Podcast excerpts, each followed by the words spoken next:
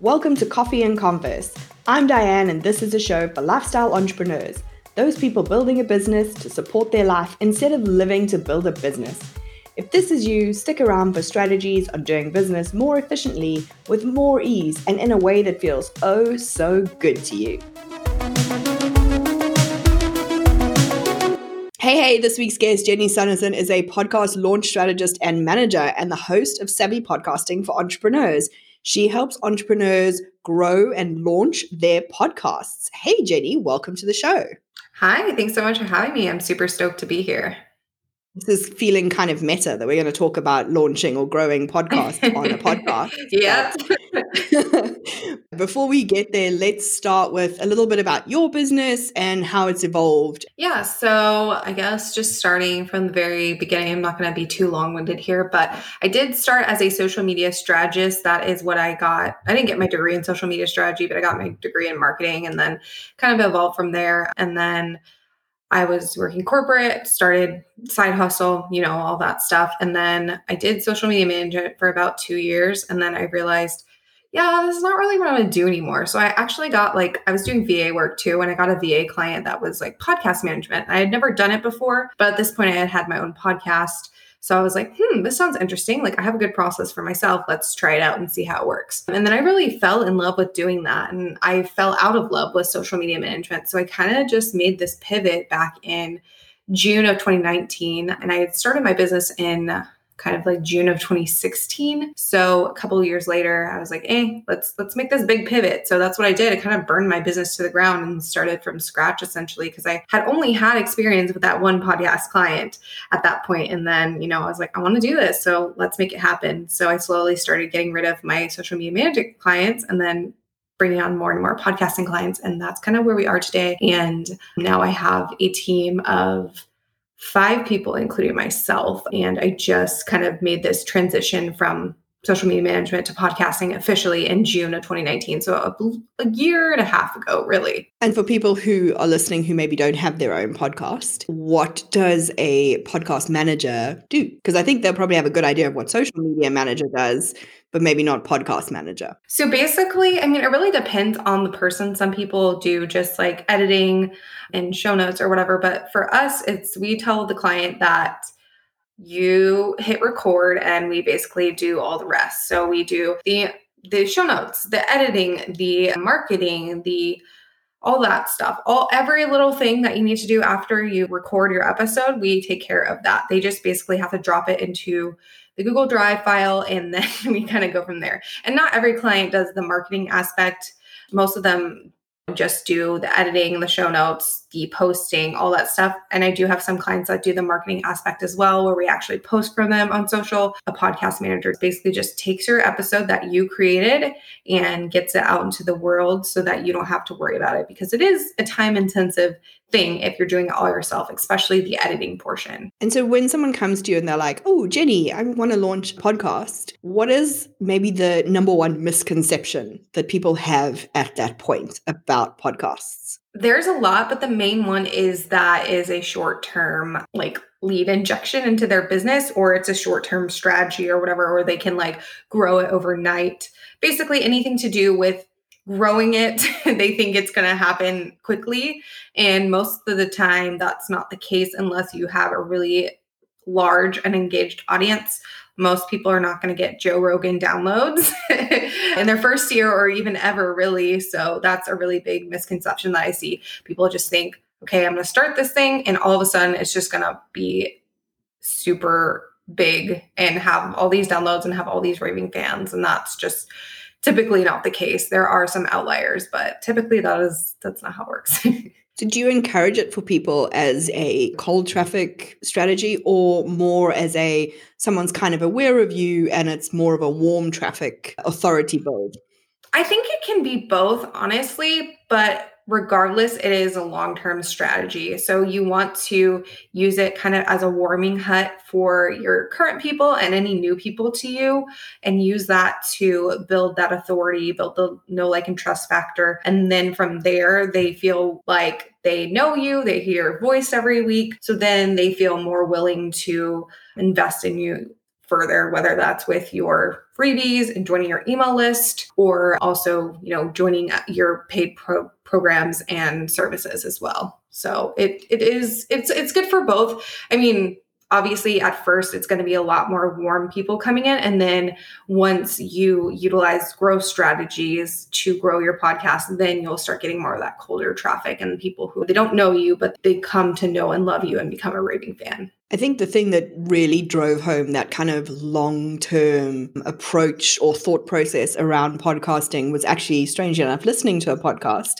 um, and somebody was talking about how they pitch podcasts. You know, they've put on multiple episodes of people. And the very first filtering criteria that they had was there have to be 100 episodes of the show. And the reason that they gave was that so many people start a podcast thinking it's a short term experience and burn out.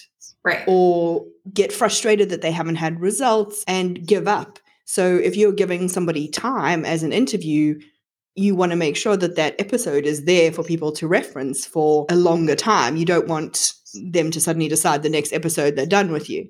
Uh, right. And for me, that was such an eye opener because I've only been going since September 2020, but it still feels like I have been doing this for a long, like it feels like I've grown leaps and bounds in that time. And right. then to hear, like, I'll come up on 50 episodes around when this is airing, and I'm then only halfway to kind of his his limit right. sort of thing. And I think for me that was a really like eye-opening moment of like, yes, you have to be thinking far down the road. Right. Yeah. That's very, very true. There's a lot of work that goes into a podcast. I think even if you are working with someone like you and all you're doing is recording, that's still mental effort. It's still making mm-hmm. sure that you're sharing what you need to share. If you're guest interviewing, you're doing research, you're making sure that you show up. There's a lot of effort, a lot of energy, and a lot of time that goes into it. And we want to make sure, especially in a lifestyle business, that we're getting some bang for that time back. Totally. So if we need to do this and we need to be sustaining it for a long time, and the bang isn't growth and celebrity and fame and sponsors knocking on our door for our 10,000 downloads an episode, then how do we get that return? If you are a podcaster that is a business, that is where you can utilize it to share your products and services. And I don't approach it in the typical way of, hey, just, you know, whenever you're launching something, just mention it, you know, like, because that typically doesn't convert as well as you would think. You would think, oh, well, these people have been listening to me for months and months and months. Now I'm talking about this paid product. Yay, I'm going to have all these signups for my podcast. And that's not necessarily the truth. What I found is that whenever you share free offerings, so say you have a free challenge, a free workshop, a free download in some capacity, something free to get them further acquainted with you and they will join your email list essentially. And then from there, then they'll join your paid programs. But most people are not going to be like, oh, I heard about this thing on a podcast. I'm only like on the sixth episode that I've ever listened to. Now I'm going to buy this paid product. Unless it's something like that they absolutely need like 100% and they haven't seen anything else like it in the market and it's, you know, a good price point, then maybe. But really, it's about warming those people up, getting them on your email list, and then, you know, being able to sell to them down the line. That is just kind of where it works because people aren't going to sit there and type out a, they're going to type out a URL or go to your show notes and click something for a paid product necessarily, unless they like are obsessed with you and they've been listening to you for years and years and years. But like as a whole, people just aren't going to do that. So really utilizing that strategy to get people on your email list and continue nurturing them is kind of how I always recommend that you are able to grow your income with your podcast specifically. I think it's important when you think about a podcast to remember that most people are not at their desk with their credit card in their hand, I guess. Mm-hmm. It's a big enough ask to ask somebody to go to the show notes page. Right. but to ask them to go to the show notes page, click a link, and then try to remember their credit card number while they're walking the dog, mm-hmm. I can see mm-hmm. why that breaks down. How do we use a podcast episode to move people to a resource that you have available without it feeling like the whole episode is like all about get on my email list. That's really important. And there's really not like one right way to do this. I think it's about what feels good for you. When you're doing it at the beginning or the end, people typically will like hit the little fast forward button. When it's in the middle, it's like, okay, whatever, it's going to be quick and I'm already listening. So might as well just like do it. At that point, they're already just like, okay, I'm listening. Like, I want to pull out my phone to hit this button because it's in my pocket when I'm walking the dog or walking my baby. So I think that is kind of how I approach it. I like to always recommend the middle, but I mean, some people feel that's too abrasive. You can kind of play around with it too and see what works best. Like, ooh, this one that I had the ad in the beginning actually converted better I mean, by tracking your data and using, you know, pretty URLs and things like that so that people can type in this nice easy to remember URL, but you also are able to track it better than kind of leading it back to your normal typical URL for that freebie. So you can kind of see, oh, looks like this episode seems to have gotten a lot of traction to this freebie. Cool. Maybe I'll continue inserting it in the middle. Or maybe it's not getting a lot of traction. So maybe you'll try another freebie that you have that is going to convert better. It's just really about kind of playing with what you're going to do based on the data that you see from the downloads. And based on what you see with your clients, with all the podcasts that you're managing, with your own podcast, is there a type of lead magnet freebie resource that converts really easily from a podcast? Because it's quite a big ask. You know, like you said, if somebody's walking the dog, they've heard the URL, but their phone's in their pocket. Do they really want to have to get it out to then go to that URL? They might remember it later, but they might not. I think like master classes seem to do well and challenges from what I've seen. But for me, my podcast launch checklist gets downloaded so much because people are like, oh, wow, this is like everything I need to actually launch, like all the step by step information I need to do that. So it really depends. Are you of the school of one overall lead magnet that you talk about all the time, or are you the Amy Porterfield blog theory of lead magnets where you create a new one every single week to go with that week's episode? No, definitely not. so I have, for me personally, I have three that I promote and I kind of just switch them up every episode. I have two that are about launching a podcast and then one that's about like mistakes you're currently making with your podcast. So depending on the content of the episode, I'll promote one over the other. So if it's about like, should I have ads on my podcast? Like at that point, you probably already have a podcast. So I share the mistakes one. And if it's like how to, you know, launch a podcast and how many episodes do you need when you first launch, that would be like one of the launch freebies. So I kind of switch it up based on the episode, but I don't have a freebie for every episode because that is overwhelming. And, you know, who has time for that? Amy Porterfield has a huge team. So she has mm-hmm. the capabilities to do that, but the average person doesn't. So I recommend having one or two, maybe three that you share. And then if you have like a masterclass too, you could also like do two in one. So you could do like your master class in the middle or and then your like free download in the beginning or like vice versa. So if people are looking to grow their podcast to make sure that they're getting that return on investment, that they're looking for that bang for their buck, where can they find out more? How can they get started profiting from their podcast?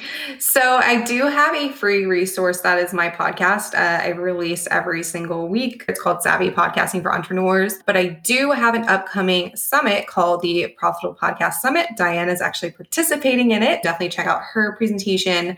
And there's a mix of so many more. There's like, there's topics on how to launch, how to book amazing guests. There's some about like actually running a podcast agency is one of them, how to know you're ready for a podcast manager. That's just a couple of the different things that are going to be talked about at the summit. So definitely make sure to join us. It's going to be the February 1st through the 4th. So next week. There's so many good things going on. I have like a bunch of exciting things that I'm going to be doing too, in addition to all the presentations dropping. So make sure to go check that out. You can just go to profitablepodcastsummit.com and I'm sure Diane will link everything. If you're not available next week, you can upgrade to get the recordings and notes. I hope to see you guys there. This is like going to be the hub that you need to go if you want to start your podcast or just continue improving on it. I know some of the other speakers. I had a lot of fun doing mine. So definitely make sure you attend and then hit us both up in the DMs. Tell us what you're learning. Tell us if you've got questions.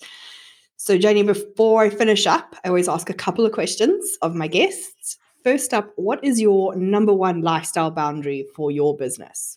I used to be a complete workaholic before I had my son. I used to just work 24 7. I didn't I didn't really, I mean, not that I was neglecting my husband, but it wasn't as big a deal because I was like, you're an adult, you can take care of yourself. But now that I have my son, a big boundary for me is really just being able to spend that time for him. So Monday, Wednesday, Friday, I only work during his nap time and at night. I'll maybe I'll send an email here and there when he's awake, but I try not to work when he's awake because being able to spend time with him is kind of the reason why I started my business. So that's a big boundary for me. People are typically pretty understanding. I work with a lot of moms anyway, so they kind of they get it. So that's really my big lifestyle boundary. That is actually kind of new in the past six months. Before then, I was like, oh, I'm going to work all the time. That's fine. But yeah, I think they definitely grow and evolve. And I think when you do have to put that new boundary in place, I always say to people, think of boundaries as you teaching somebody how you would like to be treated. So right. if your boundary is I only work Tuesdays and Thursdays, then don't be answering calls and emails on Mondays and Wednesdays because you've then taught that person that even though you said you weren't available, you actually are. That becomes even more interesting when that boundary didn't used to exist. Right. And now you put it in place and suddenly you're going, okay, I have to reteach you what now works for me. But I think, like you say, you're just being super open and super honest about, hey, this is the reason. Nobody yeah. is going to expect to be a priority over your child. Right. I mean, right. and it's not, and not, and it's not to be an excuse. Like, hey, I didn't respond because my child. Like, it's not using him as an excuse. It's just reinforcing that, hey, like, yes, I ha- I don't have childcare on Monday, Wednesday, Friday, so I may not respond because you know it's all dependent on his nap schedule. Finally, what is the worst piece of cookie cutter advice you've been given as an entrepreneur?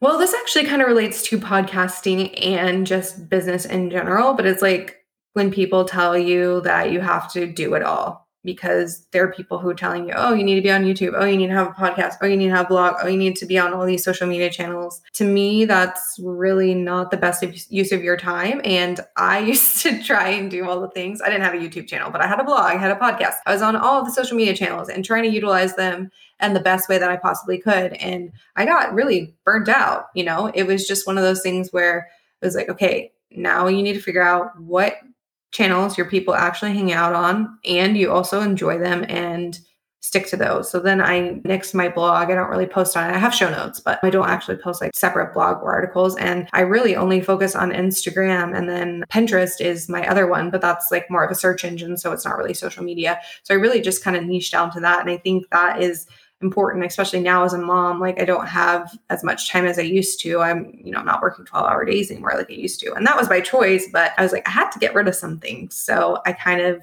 reevaluated all my priorities and did that. And I think I think that's something that a lot of people have to learn in the beginning because they are told, oh, you need to be doing all these things. So they try to do 20 things. And then obviously that doesn't work out because there's only so many hours in a day and you can't keep up with all the things. There's definitely a lot of pressure to be everywhere and seen to be doing everything and also to be seen to be doing it really well in a really well lit, well maintained environment. You know, when right. the reality is most of us are crawling out of bed and throwing our hair up into like a messy bun and, you know, maybe changing from our night pajamas into our day legging pajamas. Think sometimes people need a bit of a dose of reality. Right. Thank you so much for this. If people have questions and they want to have the conversation with you before we dive into the summit next week, is Instagram the kind of best place for them to reach yeah. out to you? Yeah, Instagram is my best channel. You can definitely feel free to DM me. Let me know if you had any takeaways from this episode. Also, you know, from the summit. If you have any takeaways, feel free to DM me. Uh, my handle is just Jenny Senesons. I always love chatting with people, and it's always nice to hear like that someone heard you on a podcast because, like, especially when that's what I do. It's like, oh, cool, you know, it works. I mean, I know it works, but it's nice to get that confirmation.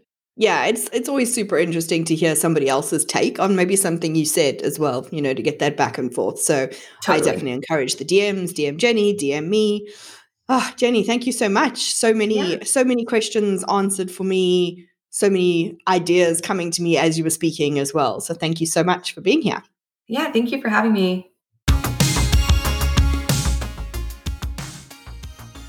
If you enjoyed this week's episode, please head to iTunes to subscribe and leave us a review.